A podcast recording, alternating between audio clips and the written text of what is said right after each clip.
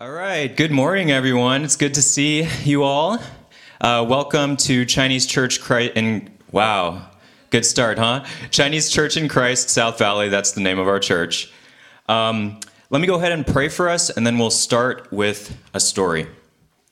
Dear Lord, um, I just pray, Father, that by the power of your Spirit, you would be revising our image of who you are, that we would make uh, so much out of the truth that uh, because of your cross, because of your Son, uh, you reconcile us to you, you seek us out in any type of lostness we experience, that you might be our Father and love us. And so I pray, Father, you would speak to us uh, and reveal yourself. In Jesus' name, amen. All right, here's a story for you.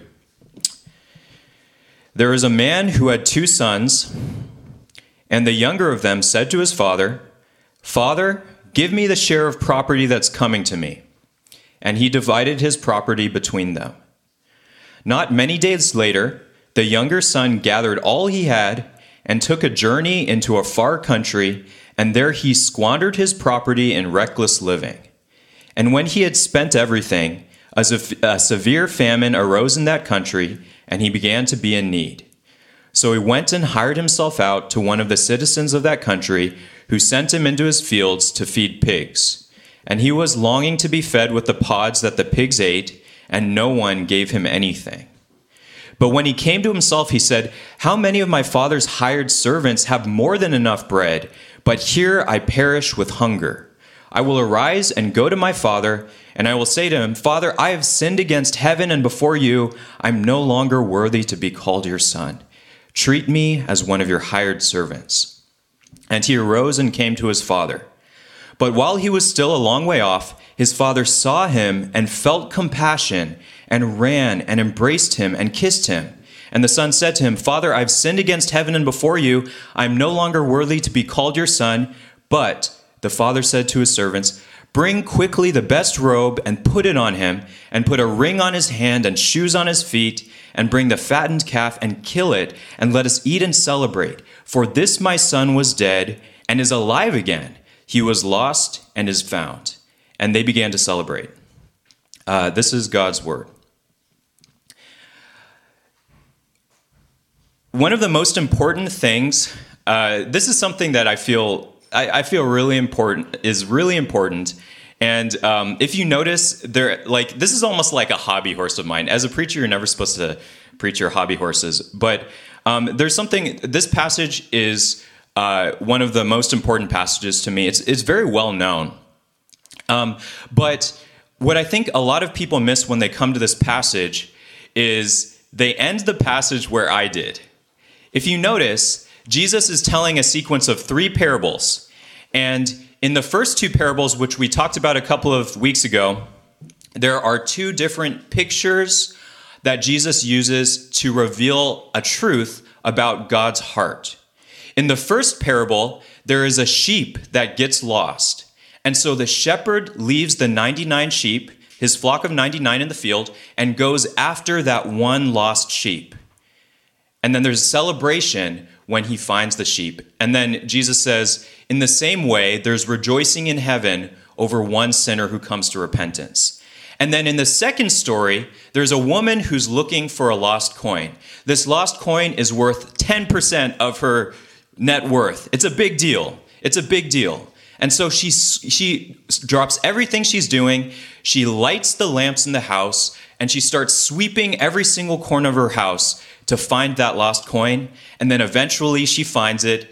It was in a refrigerator. No, just kidding. Um, it, it, was in, it was in the corner somewhere, and she finds it, and then she rejoices. And Jesus says, In the same way, the angels will rejoice in heaven over one lost sinner who comes to repentance. And then Jesus tells this last story where there is a son, or is there? There are two sons, and this son leaves home uh, he disrespects his father, so he basically spits in his father's face and says, "Patui, I wish I, I, I wish you were dead so I can get all of the money that's coming to me." Right?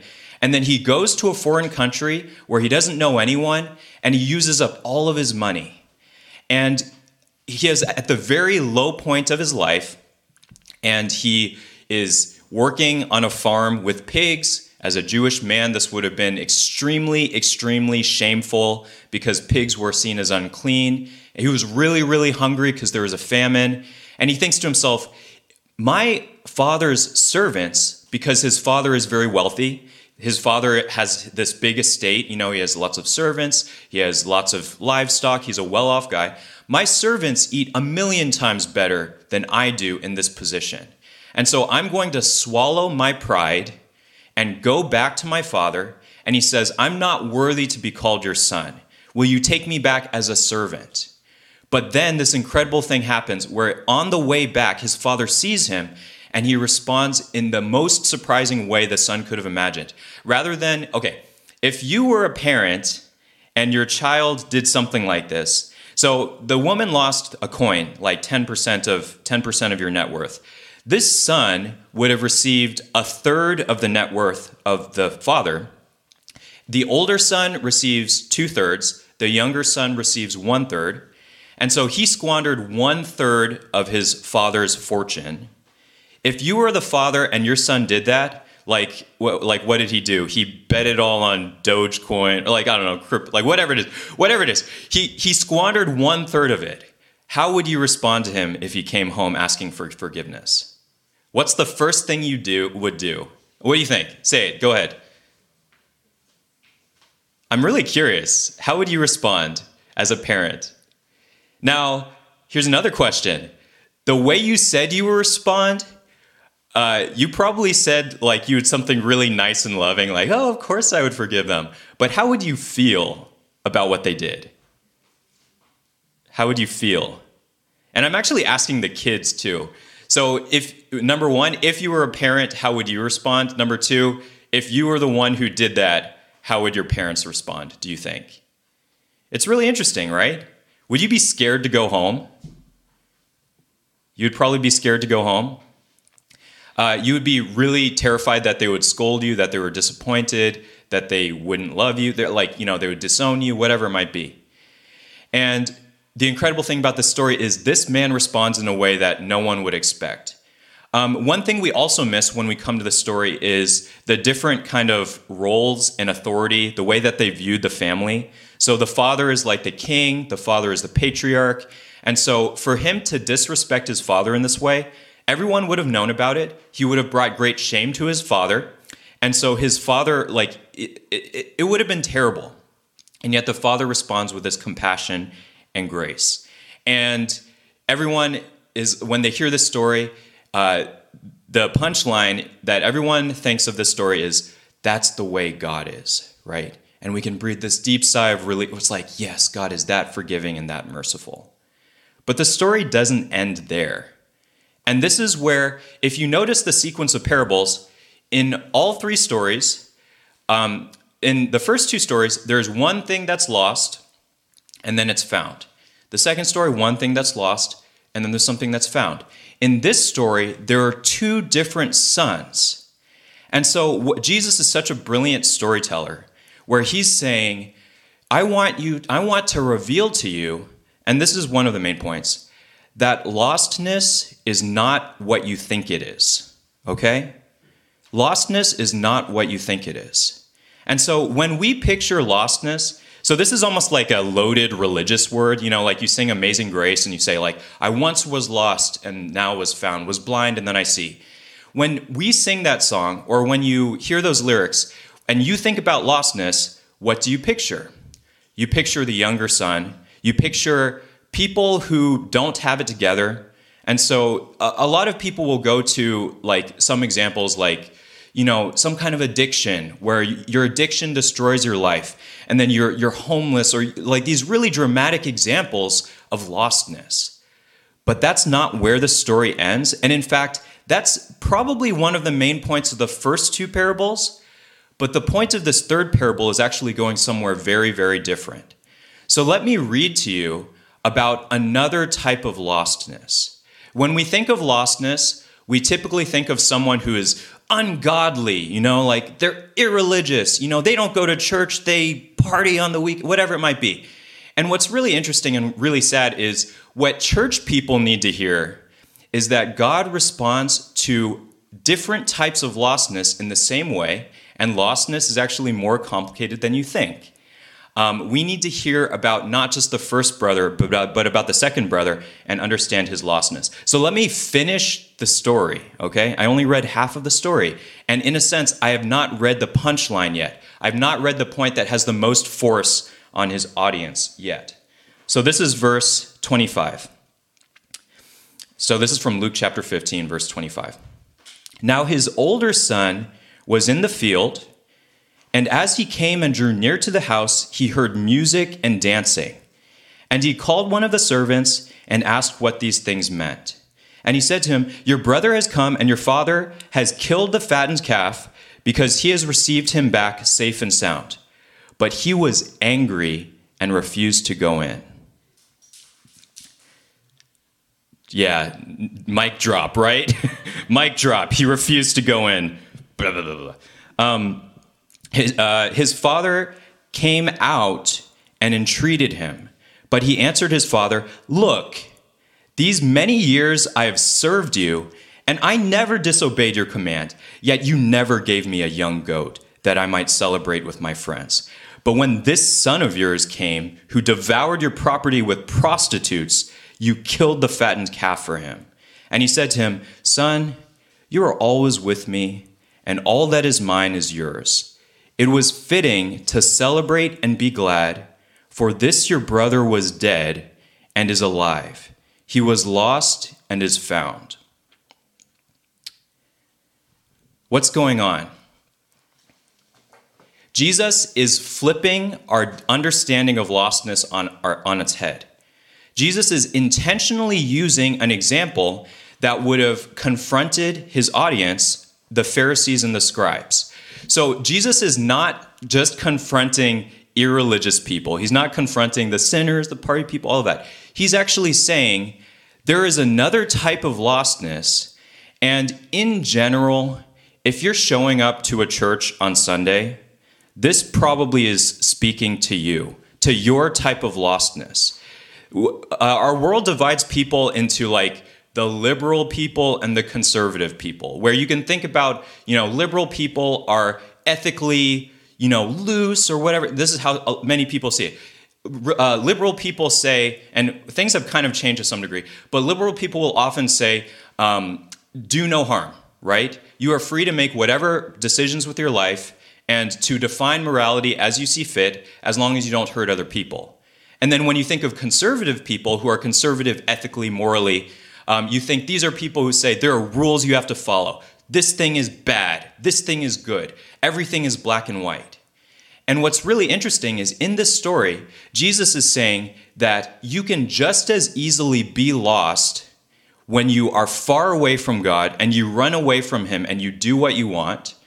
Um, you can be lost in that way. You can just as easily be lost if you show up to church every single Sunday, if you, on the outside, obey everything that the Bible says, um, and yet you are far from God. Do you see? What's going on, Grace? She's just like dropping stuff all in us. It's fun. Um, this is really this is really important to me uh, because this is something that causes tremendous damage within uh, people's conception of what Christianity is. Uh, when lost younger brothers go off and you know they're they're at the they're at their um, their very low point in their lives.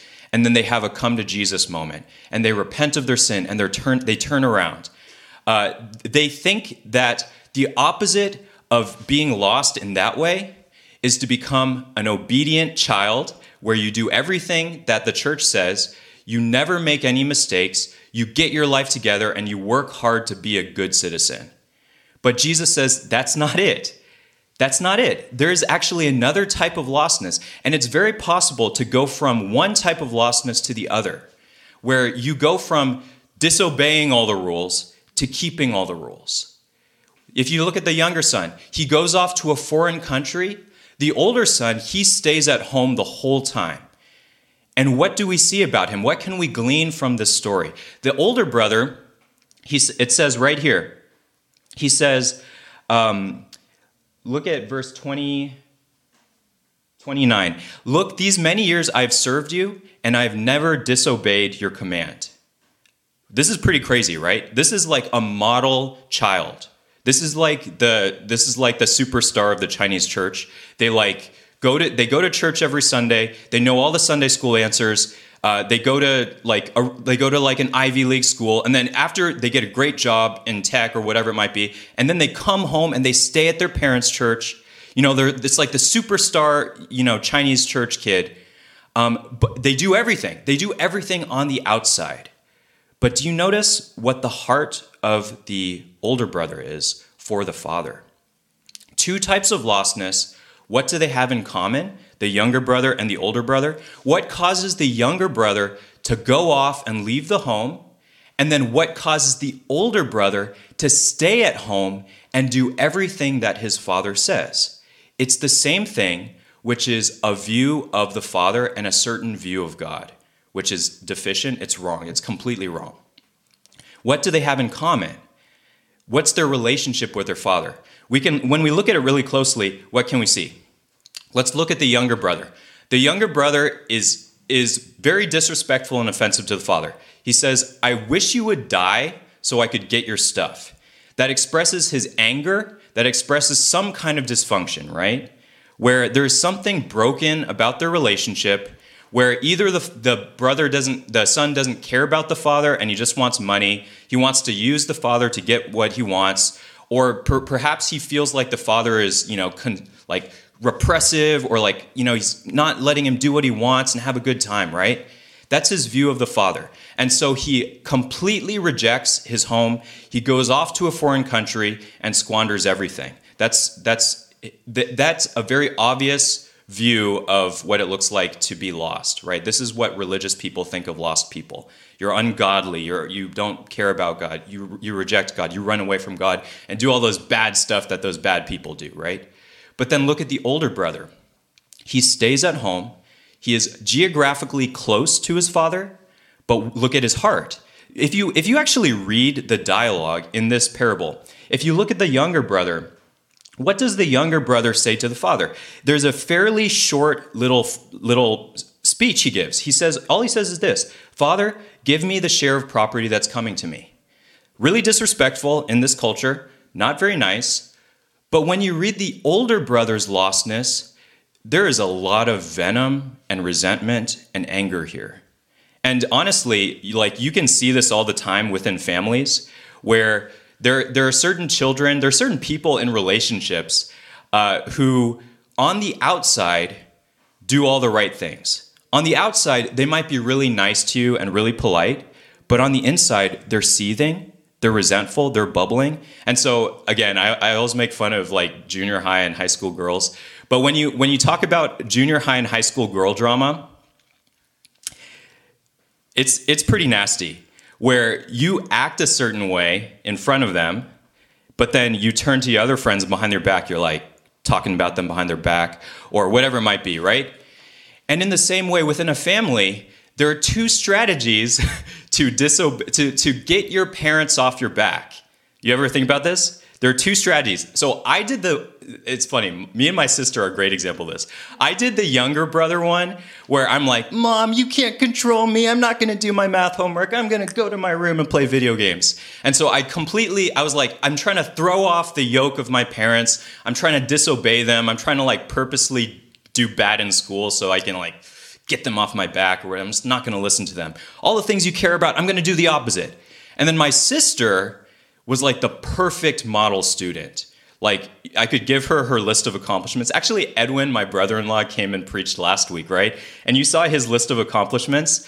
Um, he has a PhD, graduated two years early, multiple master's degree, like really teaches at Berkeley. He's he's amazing, right? My sister, sometimes I think my sister is like smarter than Edwin. I'm not sure actually, it, they're, but they're like they're they're a power couple basically, where she has just as long of a list of accomplishments. She has perfect pitch. She always gets A's in every single thing she does. She's an incredible writer, all this stuff, right? And her strategy was basically like, I'm going to do exactly what my parents want so that they don't pay attention to me, or I'm basically checking all the boxes So then they stop bugging me about like doing your math homework, right? I can get my mom off my back if I just get straight A's in calculus, right? There are two different strategies, but both of us honestly have had difficult relationships with our parents where there's something going on underneath the surface where our view of them is different than what it should be in like a healthy family. Um, and so you see this in the older in the older brother, and I just want to concentrate on the older brother. What is the older brother's view of the father, and what does this say about what's possible for us as churchgoers to have a certain view of God? Um, it is just as possible to be extraordinarily lost and ungodly if you come to church every Sunday is it is very possible to serve in church, to lead music. It is very possible, and this is spooky, to preach every Sunday. And I could just be, I could be just as lost because I think that that God, obedience to God is external obedience to God is all that the Christian life is about. But when you see the response of the Father to both of these brothers, there are two different brothers, two different types of lostness. There is one response from the Father, and he responds to both of them in a way that is completely different than their view of him. It's completely different. It's incredible. It's really beautiful. You guys with me? You kind of understand what I'm saying, right? Uh, there, there, they, I sometimes I read surveys of people's perception of the church, right? So there's a survey that came out recently about Gen Z, you know, like all those young Gen Zers, and then there are even like younger people in that. What's their perception of Jesus? And th- what this survey said actually was there, uh, the majority of Gen Zers, like maybe 60%, are actually very interested in learning about Jesus and they're open to what he says. But there's something else. Uh, I think maybe 33, so maybe like a third of them said that the church is hypocritical. Right? So th- this is really interesting. They're attracted to Jesus but they think that the church is hypocritical because, unlike God, unlike Jesus, the church is controlling. The church is about external obedience, following the rules, but there's no inner life. And they see the superficiality of these people's relationship with God. Where when you look at the, what the New Testament says about Christians, there are, okay, there are so many passages in the Bible and this is actually a very challenging thing for me to talk about um, and for us to hear, where the New Testament says that as Christians, as believers, we should have joy unspeakable, which basically says when you know what Jesus has done for you and you are a sinner who has been saved by grace, your life should be characterized by joy, by joy in God, by experiencing his love for you and your emotional life should be transformed. And do you know why people call church people hypocrites? Because sometimes when you go to churches, the very people who would say all the right things and believe that they are the most spiritual and religious are the most miserable, resentful, judgmental people. And I'm not trying to pick on just like church people because there are two types of lostness.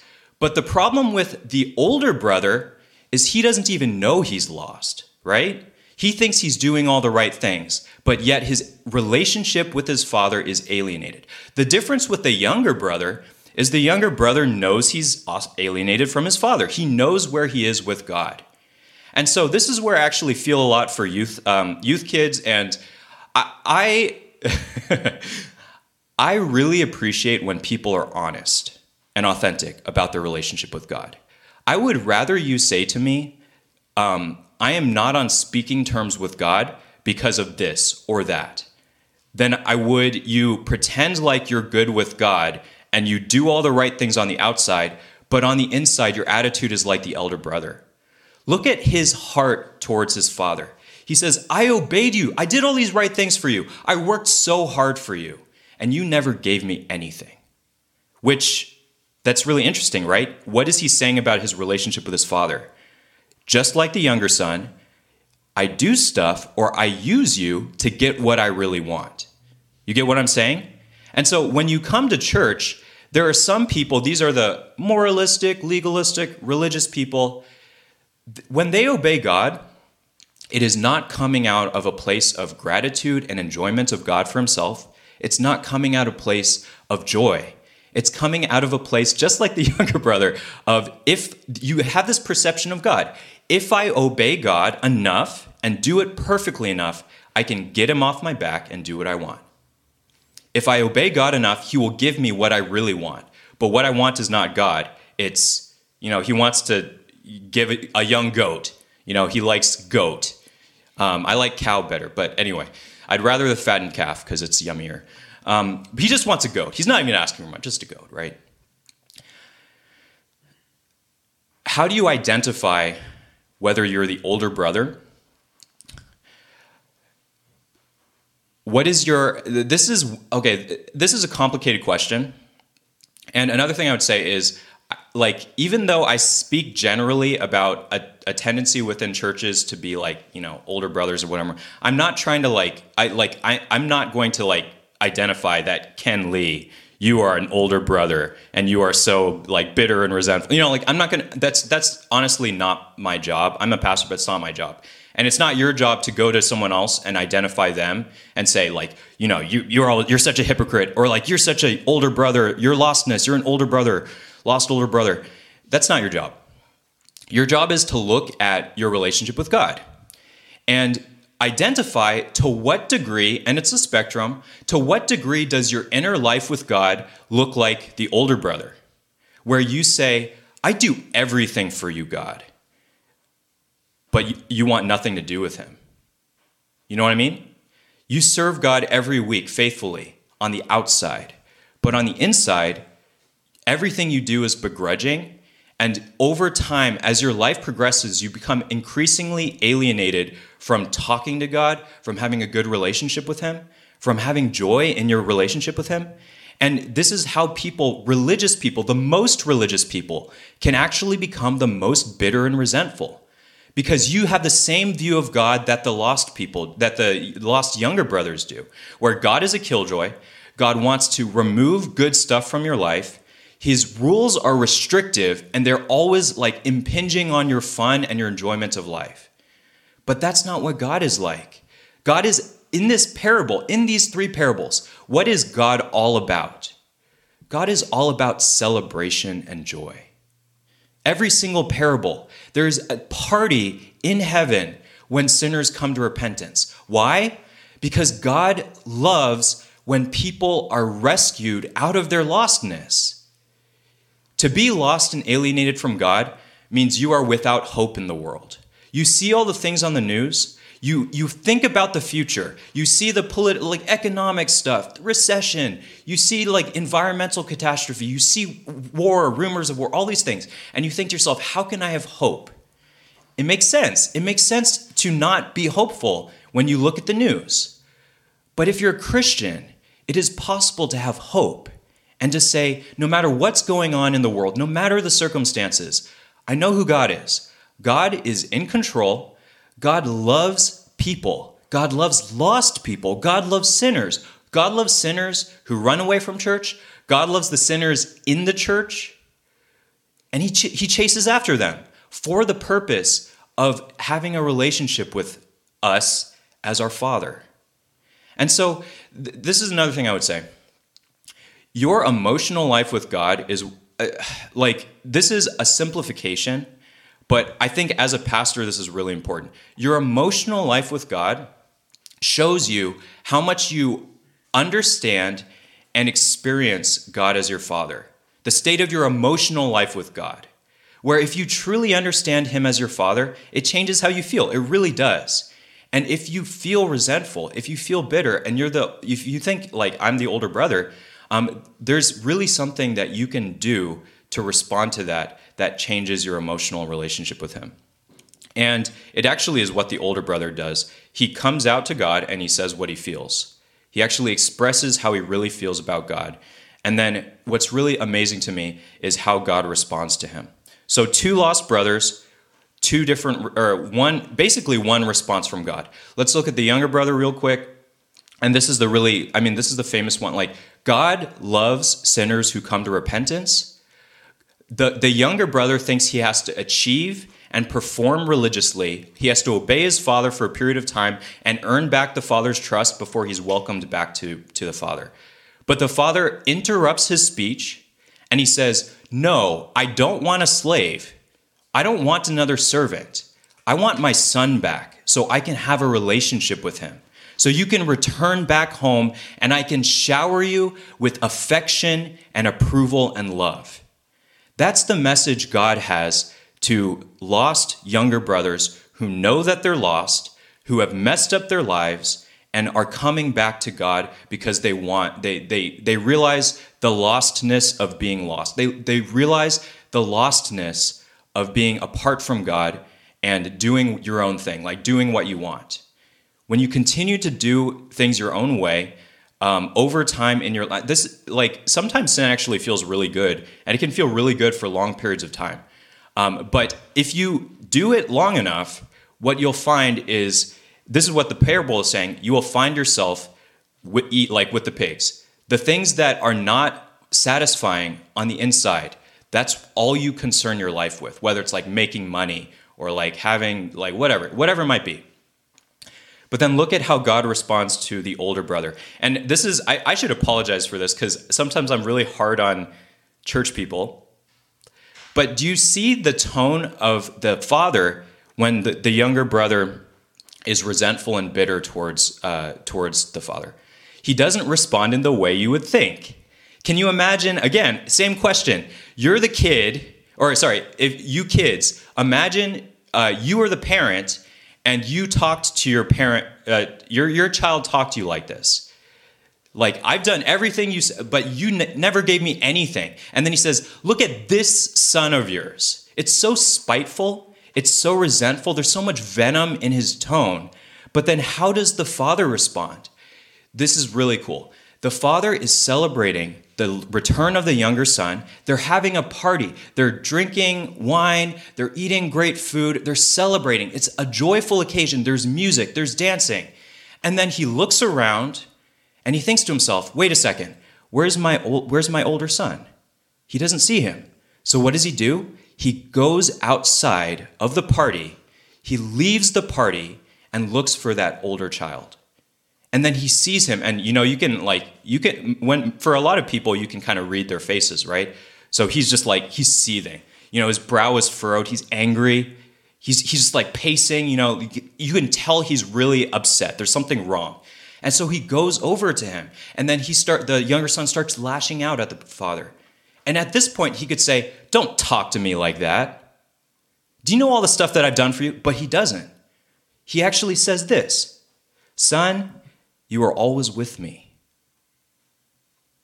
He says, "Even though you feel this way about me, even though you feel so alienated from me, I have never left you." And I've always wanted this relationship with you. You had a wrong view of me. You thought I was using you as a servant. But what I really wanted was a son. And this is really cool. Like in my relationship with my parents, as things have gone along, um, you know, obviously, like my parents have had to change. I've had to change as a child. But at some point, when you're in your adult years, your relationship with your parents can become really, really sweet, where they see you as a peer they treat you like an adult. They still don't always treat you like an adult, but you can treat them as a peer. You have a great relationship. Like I talk to my dad, I ask him for advice, and sometimes I disagree with his advice, but that's okay. Um, but I, I enjoy talking to him and spending time with him, right? And that's what parents want. That's what parents want. And that's what God wants. And so he says, Son, you are always with me. And then he says, All that is mine is yours. You don't have to fight to earn God's approval. You don't have to fight to earn his uh, acceptance because God has given it to you through Jesus Christ dying on the cross. Because of what Jesus did, you can be reconciled with God. You don't have to earn it, you don't have to perform. If you're a younger brother lost, it doesn't mean going to church and having it all together because at church we don't have it all together either. And many of us are just as lost as you. But what's, what do we have in common? We go to the Father and we say, God, I have nothing. I am so dependent on you to be accepted, to be forgiven. I need your forgiveness just as much as anyone. And that makes you humble, that makes you gracious. You become the opposite of someone who's judgmental and resentful and bitter. And your joy comes from knowing that I have been forgiven so much. This is what keeps me, like, I'm sure I slip into being an older brother frequently, but I have a deep sense that I am a sinner. I am, like, I, I should just, like, shout it from the rooftop I am a sinner. I'm a pastor, I'm a sinner. I am desperately in need of God's forgiveness. And when I look at my life, I feel like God has forgiven me so much. And the most important moments in my life are the moments where I have performed the worst religiously. I have not done what I should. I have failed as a pastor, as a husband, as a father, as a son. I've failed. God, I've done I haven't done the right thing. But then when he responds to me, he responds with compassion. And when I say, God, help me, he, he says, I love you so much. Like, come back. And we become reconciled. And his heart for me, his feelings for me are so different than the way I picture him and feel about him when I sin, when I do the wrong thing. I think he's going to be disappointed. I think he's going to be ashamed of me. But he welcomes me back with open arms. And so in this picture, you need to replace your view of God with this story both the younger brother lost people and the older brother lost people. For both of you, when you do what's wrong, when you're resentful and angry, where is God? Where is God? He is going out from the party to look for you. And he's saying, What? Look at the end. You are always with me, and all that is mine is yours. It is fitting to be celeb- it is fitting to celebrate. What is God saying? If you're serving God and you're miserable, what is God saying? Where is He? He's saying, I love you, and it is good to celebrate lost sinners being found. Come into the party. Stop being miserable. Stop staying outside. Stop being resentful. Stop being angry. Come into the party because it's so good. Edwin preached last week, and he, he, there, is, there is the story in the Gospels where it said, Those who have been forgiven much love much right? When you, as a lost older brother, understand how, despite all of your good things you've done for God, are just as alienated from God as someone who does all the wrong things. You can't qualify yourself by your good deeds. You can't disqualify yourself by your bad deeds. We are all lost. We are all alienated from God. And what we need is the Father to come out to us and say, You are just as much of a sinner as that person who's like our typical view of like, oh, they're just so like, you know, they're mess- making a mess of their life. The addicts, the people we're ashamed of, the people we don't talk about. You are just as lost as them, and you need forgiveness. And so in my life, to be a sinner who's saved by grace, to be forgiven, that is where my joy comes from. And that's ideally what keeps me from becoming like the, the older brother. When I serve God, and I mean, I, again, I'm, i can veer into older brother territory where I can become resentful towards God and say, God, I do all this stuff for you. Why don't you reward me? But that's really not my heart. That's really not my heart. My heart is I've been forgiven by God um, and I'm accepted by Him and I'm loved by Him. And therefore, I am part of this celebration. When I turn back to Him, there is rejoicing in heaven. There's a party in heaven when I am sinning and then I say, God, I'm sorry. I know I've done wrong. There's celebration in heaven. God is so overjoyed because I was lost but then was found. And in the same way, this story ends open ended. How will the, the older brother respond? How will you respond? If you're resentful to God, to God, will you stay on the outside? Will you stay outside of the party where you say, God, I don't need you? I'm just going to keep on doing the external religious rituals and obey you in that way but my heart will continue to be far from you. Are you going to go inside? Are you going to see how God sees you, where He's welcoming you in? So I just want to end with this. If you find that as I'm talking about this stuff, your picture of God is like the younger and the older brother, and if you identify more with the older brother, what do you do in a sense? How can you respond to God? Um, it's a complicated question. it's a complicated question and it kind of depends on your relationship with Him. But I would honestly say the first step is prayer, where you have to talk to God. Because many of you, when you do religious stuff, you can be so busy doing religious stuff, or you can be so bitter and begrudging doing religious stuff that you don't talk to God. And you're doing all the externals, but you don't talk to Him. you're lost. What do you need to do?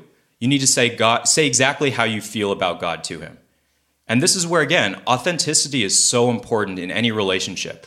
When I've said to my parents how I actually feel about them, where I said to my dad, you know, you really hurt me in certain ways. I, I had this conversation with him. Um, I felt like you didn't love me as a dad in these ways. And that was, I'm sure, really hard for him to hear. But it was really important that I shared that. And then he was able to say to me, like, I'm sorry, I've failed you as a father in certain ways. And then I could say, you know what, like, it's okay. Like, let's let's be friends. Like, let's have a good relationship.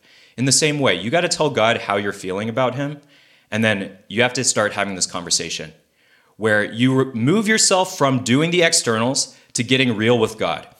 Bible study is way different when you're reading the Bible and then someone's like, I know what this passage says, but I don't trust God. I don't talk to him because I'm not sure he's good. Then it becomes real, right? That's where we're actually at often. But we don't say it because we think you have to perform religiously. You don't reveal your doubts, you don't reveal your anger. But what's interesting is the Bible is not like that. The Bible has many, many, many poems, lament psalms where the psalmist says, Why God? The psalmist says, I'm angry with you, God. And so authenticity is the first step to having this real relationship. You have to talk to God, and then you have to let God talk back to you. Where are you actually willing to hear his response as your father? where he can actually respond in a way that is far more gentle than you think. Where he says, Look, you are doing those things and you have this view of me because you have this view of me that's incorrect. I'm actually very different than you think I am. I would rather you do nothing for me. I would rather you stop serving in church temporarily while you work out your relationship with me. So I can actually have a relationship with you. You know what I'm saying? If you're a parent and your, your kid is ostracized from you, do, when they come home for Thanksgiving, do you say, okay, I need you to wash the dishes. I need you to do the laundry. I need to sweep the floors and Swiffer the floors. No, you're like, I don't, you don't have to do those chores. I don't care about that as much as I care about reconciling with you. And then once we have a good relationship, then you can contribute in the same way. Will you stay outside the party or will you come in? Because God is a God of celebration and joy. And I need to hear this. Like, I need to hear this all the time. I need to hear these parables where when I turn back to God, God is rejoicing. He is delighted in me. And I need to let this truth from God's word transform my image of God. Where, honestly, some of the most special moments in my life, again, when this story comes to mind and I picture the, the father running out to the sinful younger brother, embracing him, kissing him, delighting in him. When I sin, when I fail, that is how God views me. It's not the way that I expect him to. Do you, do you actually feel that? Have you experienced God's love for you? Um, let me end with an example of someone who was a religious superstar but never really understood God's delight in them. Um, there are actually two of them. One is Martin Luther, one is John Wesley. We'll talk about John Wesley. So, John Wesley uh, was a minister in the seven, in the 1800 or sorry in the 18th century, and he had a long list of accomplishments. So he was an um, Oxford educated fellow, so kind of like a teacher, like a professor. He was ordained in the Anglican Church. He was a missionary to a foreign country. He went to the Americas and he was like missionary to people in Georgia, like like Native Americans and stuff like that. Um, he started a club called the Holy Club, where him and his other Oxford people uh, devoted their lives to seriously pursuing God and being devout. Okay, so these are like very morally serious people where they're like, we're gonna fast every day. We're gonna wake up at four in the morning to do prayer meetings. We're gonna read the Bible. We're gonna live a really good, super duper good Christian life. He did all of these things, and yet he had this experience in 1738. This was 10 years after he had been ordained as a minister, where he was reading through um, Martin Luther's like uh, commentary on the Book of Romans, and basically, he began to understand the gospel and God's feelings about him, where God accepted him based on what Christ did on the cross. And there's this amazing quote. I mean, actually, I, am not to, I don't have the exact quote, but what happened was, I, I, thought I brought a book that had it, but I didn't. Um, what what uh, John Wesley said was, as I understood the justification by faith, free grace, uh, my heart was strangely warmed. And for the first time, I experienced the truth that I was accepted and forgiven of all my sins.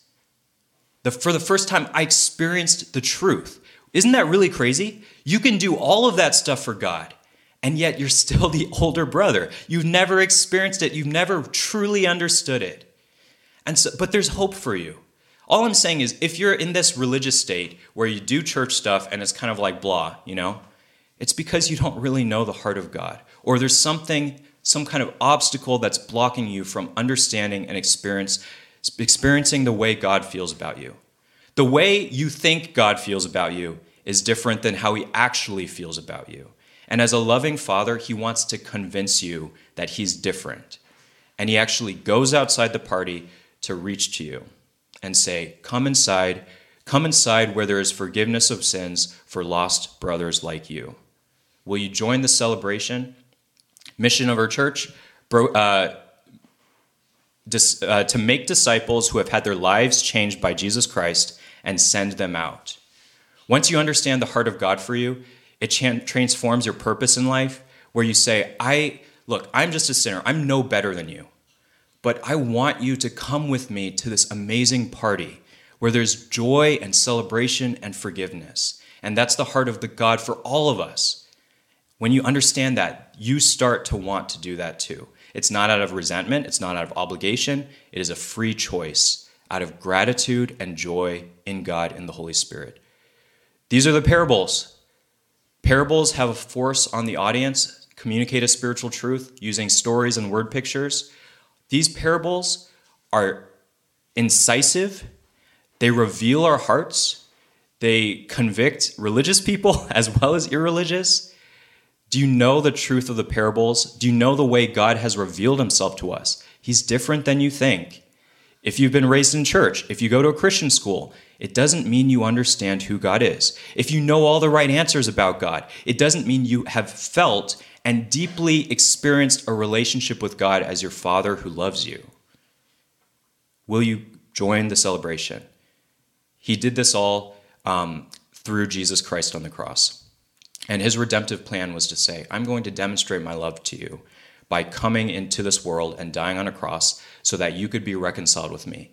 The religious people need Jesus. The irreligious people need Jesus. We all need Jesus. We all need this good Father um, to give us joy and forgiveness in our lives. Um, will you turn to Him? Let's pray. Dear Lord, um, I pray that our church, our hearts, we would be known for our joy in being forgiven. Um, I pray we would be known for how we share openly our sinfulness and our lostness, but we share the joy of knowing and feeling that we're forgiven, that you respond to us with open arms because of Jesus, and you delight in us. You love us so much. I pray for lost younger brother people that they would come to you and turn to you for help and they would experience your forgiveness that is so amazing and incredible and freeing. For older brothers, I pray, Lord, that you would create in them a clean heart, a heart that is full of joy and thankfulness, a heart that wants to reach out to share with sinners um, the good news of your gospel and your forgiveness. Um, we need you, Lord. I pray you would become experientially real to us, that our emotions would fit with who you really are and the way you feel about us. Um, only you can do this by your Spirit. We pray this in Jesus' name. Amen.